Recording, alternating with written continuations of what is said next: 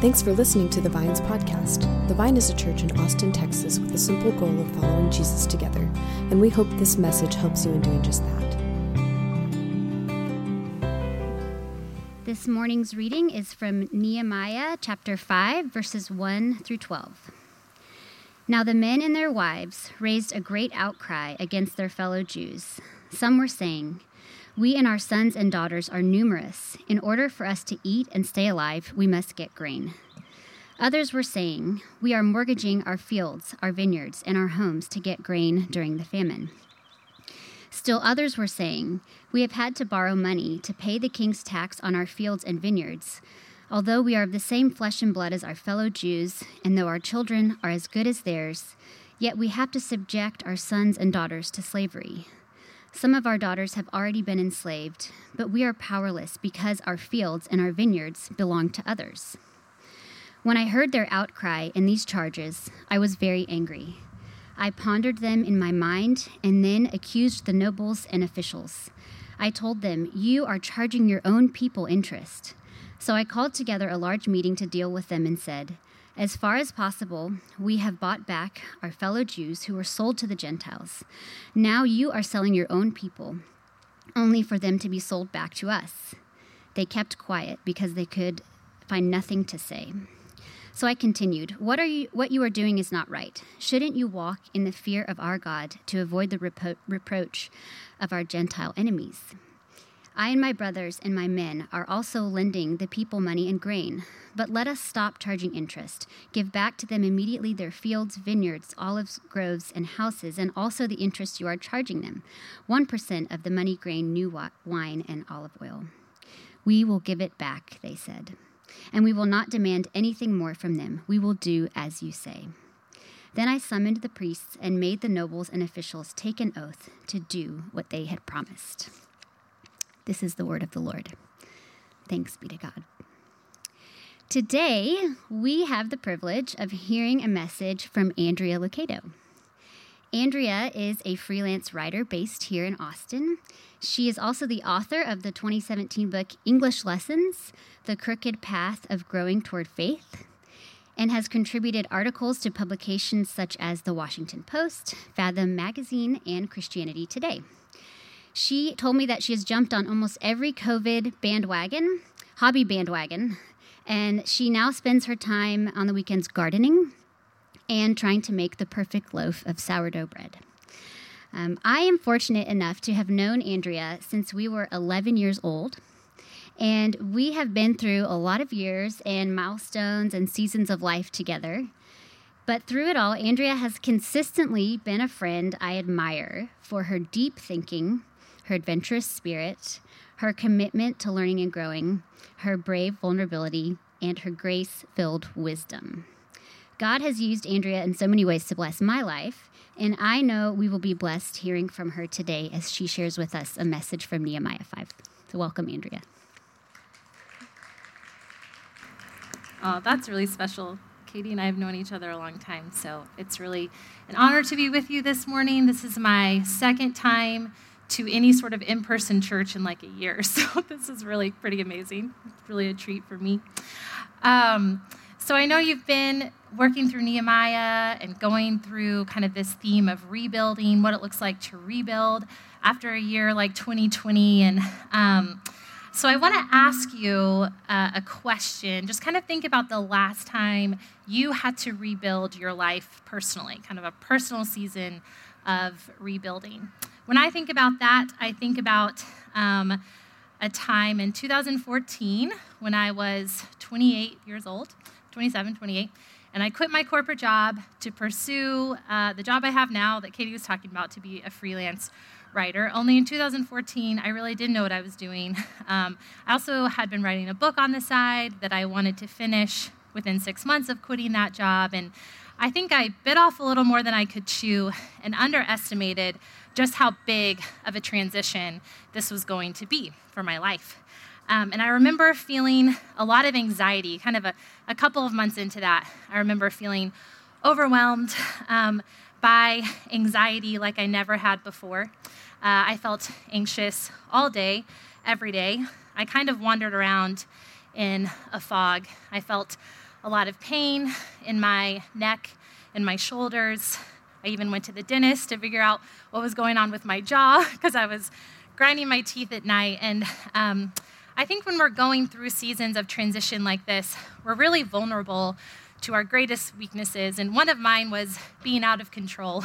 And I wasn't handling being out of control of my life very well. I went from having a steady paycheck to not knowing what I was going to make the next month.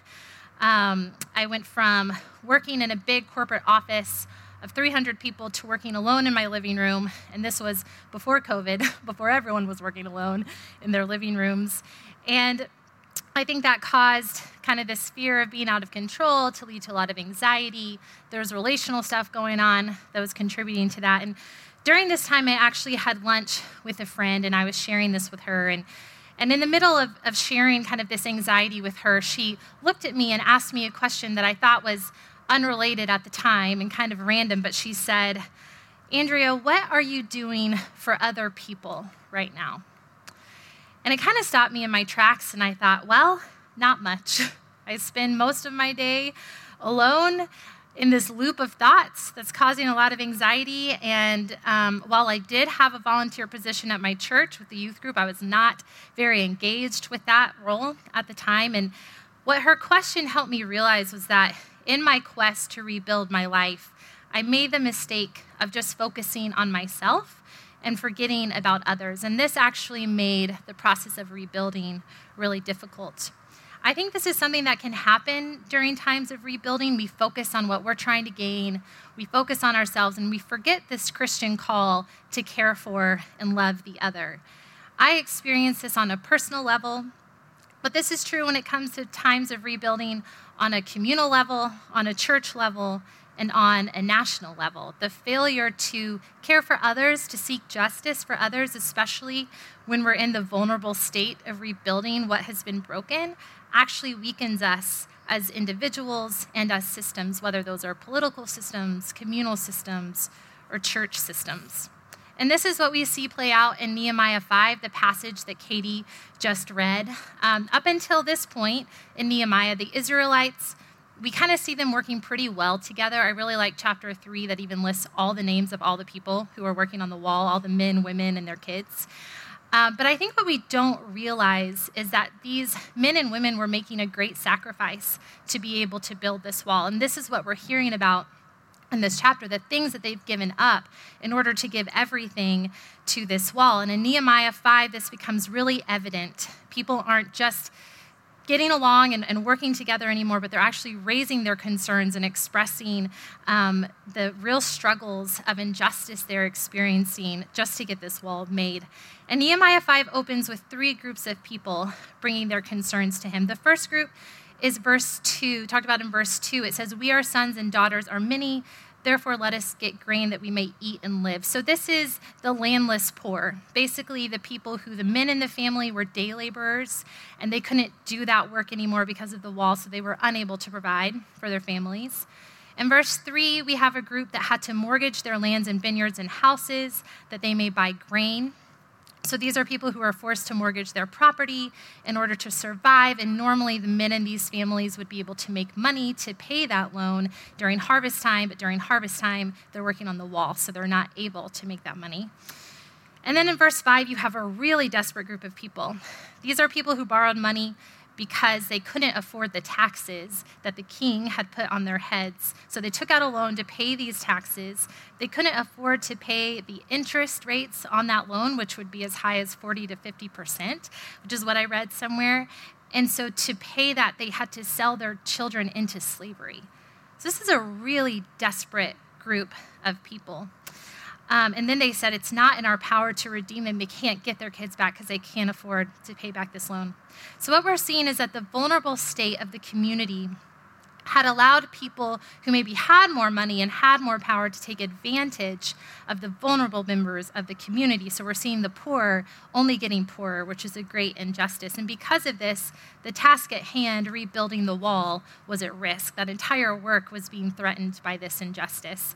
In one commentary I read, it said this issue of social injustice could have splintered the community and brought about the same consequences their enemies had failed to achieve. So, you know, Israel had just been in captivity. Their enemies were trying to weaken them by separating them. And now the Israelites are doing this to their own. They're weakening each other by committing injustices against each other and hurting their own. I'm not sure our country has seen this at play more than in the year 2020, how injustice can splinter our community. One of those injustices in the forefront of last year was that of racism. And then the conversations I was listening to, and a part of specifically the church's compl- complacency in that area, I remember the president of Christianity Today writing an article talking about how this long history we have really bled into, he said, the virus of racism infected our church, our constitution and laws, our attitudes and ideologies, and we have never fully defeated it. So it's not that this injustice didn't exist before, it's just that in our vulnerable state, in our country state, it was impossible to avoid. This state of weakness revealed other weaknesses in our nation, in our education system, in our childcare system. Um, the unequal weight put on working mothers to have to teach their kids at school and also work, and also the way that we have maybe devalued the work of essential workers who are all of a sudden getting us through all of this. So the vulnerability simply exposed what had been there all along. And this is what's happening in Israel. Looking back at their story, we see Nehemiah address this injustice in a really effective way. I was really impressed with him. Um, he's someone who has power and is using that power for good. So when Nehemiah heard about the injustice, he does several things, but I want to point out four of the things that he does. The first thing is in verse 7. It says, This is Nehemiah talking. I became very angry when I heard their outcry and these words. After serious thought, I rebuked the nobles and rulers. So, the first thing, one of the first things Nehemiah does is he listens. He listens to the outcry of the community. And not only does he listen to these people, those three groups I talked about at the beginning, but he believes them. He doesn't say, oh, this isn't that big of a deal. He doesn't turn a blind eye, but he listens and he believes them. And this is what allows him to proceed with acting on the injustice immediately, kind of stopping it before it can get any worse. And in verse 7, the second thing he does, he says, Each of you is exacting usury from his brother. I'm using the, the New King James Version here. Your version probably says something different, but he names the sin for what it is, which is usury, which is basically charging those unfairly high interest rates. This was actually forbidden in Hebrew law. It was forbidden, you could do it to a foreigner, but you weren't allowed to do it to a fellow Israelite. So they're breaking um, Levitical law here. Uh, but I think it's really powerful that Nehemiah names what's happening. He says, This is the sin, this is what you're doing. And then in verses 10 to 11, the third thing he does, he says, Please let us stop this usury, restore now to them even this day their land, vineyards, olive groves, their houses, a hundredth of the money and the grain, the new wine, and the oil that you have charged them. So he tells the community leaders and the priests who were committing this act of usury to stop and also to rectify what they've done, to pay back the people what they have taken from them. And the fourth thing that Nehemiah does, this is later in the chapter, verses 14 to 16, is he takes ownership of his part. So it says that he never ate from the food allotted to the governor. So the surplus of food he doesn't take advantage of, he doesn't take. Um, he doesn't take extra taxes from the people that governors in the past have taken, and he doesn't buy land. And neither did the people who worked for him. So that means they weren't taking advantage of their position to get some cheap land or acquire property. He's leaving that to be available to the people. So Nehemiah is solely focused on rebuilding the wall for God and his people and not for his own sake. If injustice was threatening to stop construction, seeking justice is what allowed it to continue caring about the entire community and not taking advantage of the community's vulnerable. I think I've seen some of Nehemiah's tactics in the church in the last year in a really encouraging way. Uh, one example that comes to mind is uh, kind of a, a, personal example. This is actually a story about my dad that he's um, allowing me to share. He's actually written about this for an upcoming book. But my dad is a pastor in San Antonio at a church called Oak Hills, where he's been for 33 years, my basically my whole life. Um, and last summer, as there were riots and outcries from the black community specifically, my dad started to feel convicted about his silence in the area of racism. And because of this conviction, he heard about a meeting of black pastors in San Antonio who meet every week. And he started attending because he wanted to hear their stories and he wanted to get to know them and to learn from them. And as he did, he formed relationships with them. And this led to uh, co leading a prayer meeting. I think this was late last fall in downtown San Antonio outside the arena. It was kind of a, a social distanced prayer gathering that he co led with another pastor from that group. And in that prayer, he said he was convicted to use words he maybe hasn't in the past. Phrases like white supremacy, naming the sin of racism. And I think it was a difficult thing to do, but a really necessary thing to do. And because of of that, not just what he's doing, but because of a, you know just numerous kind of interpersonal relationships that are growing in San Antonio, especially among the pastoral community, they're starting to see real movement and rebuilding that which has been broken, um, and communities working together rather than apart. But before they could do that, they had to name the sin. They had to say it wasn't okay. They had to take ownership for their part, all before they could really start rebuilding. Um, I'll never forget my friend asking me that question during one of the darkest seasons of my life What are you doing for other people? And to give a caveat here, that's not always the right question to ask someone when they're in the throes of anxiety or depression. I think doing things for other people can often lead us to those places of, of anxiety. But that was the right question to ask me at the time. It inspired me to think about um, how I can't forget other people even if I'm in the midst of personally rebuilding my life. Um, and I feel like I've seen people do this really well in my community during COVID. I've seen people serving each other really well as we're all just kind of trying to make it through this time. And one of the best examples I've seen is actually kind of a virtual example, which is something we've all kind of turned to during this time. But I'm in a Facebook group called Buy Nothing. There are many of these Facebook groups across the city and the country, but the idea is, you know, before you go out and buy that cinnamon that you need for a recipe, or before you go um, buy that tool from Home Depot, check in on this Facebook group with an ask, see if your neighbor might have an extra one or if you can borrow it. So the idea is to do what the group is called, which is buy nothing. But during COVID, this group has gotten really robust. There are a lot of members, people are all home, and people have more needs than ever before. And I've seen the community, you know, someone will post, oh, my entire family was hit by COVID, we're sick, we can't go to the grocery store, and people will just deliver groceries to them, deliver meals to them, they don't even know them. And one of the most touching things I've seen was a few weeks ago, someone posted, you know, I moved to Austin for my health, which is weak, which means I can't really be, you know, out and about, but I feel really isolated and I just need friends. And they posted, you know, if you want to be my friend, send me a friend friend request. We can have a social distance hangout. And I think I saw over 80 people respond to that post. It was a really beautiful thing. And to me, this is the spirit of Christ at work during this time.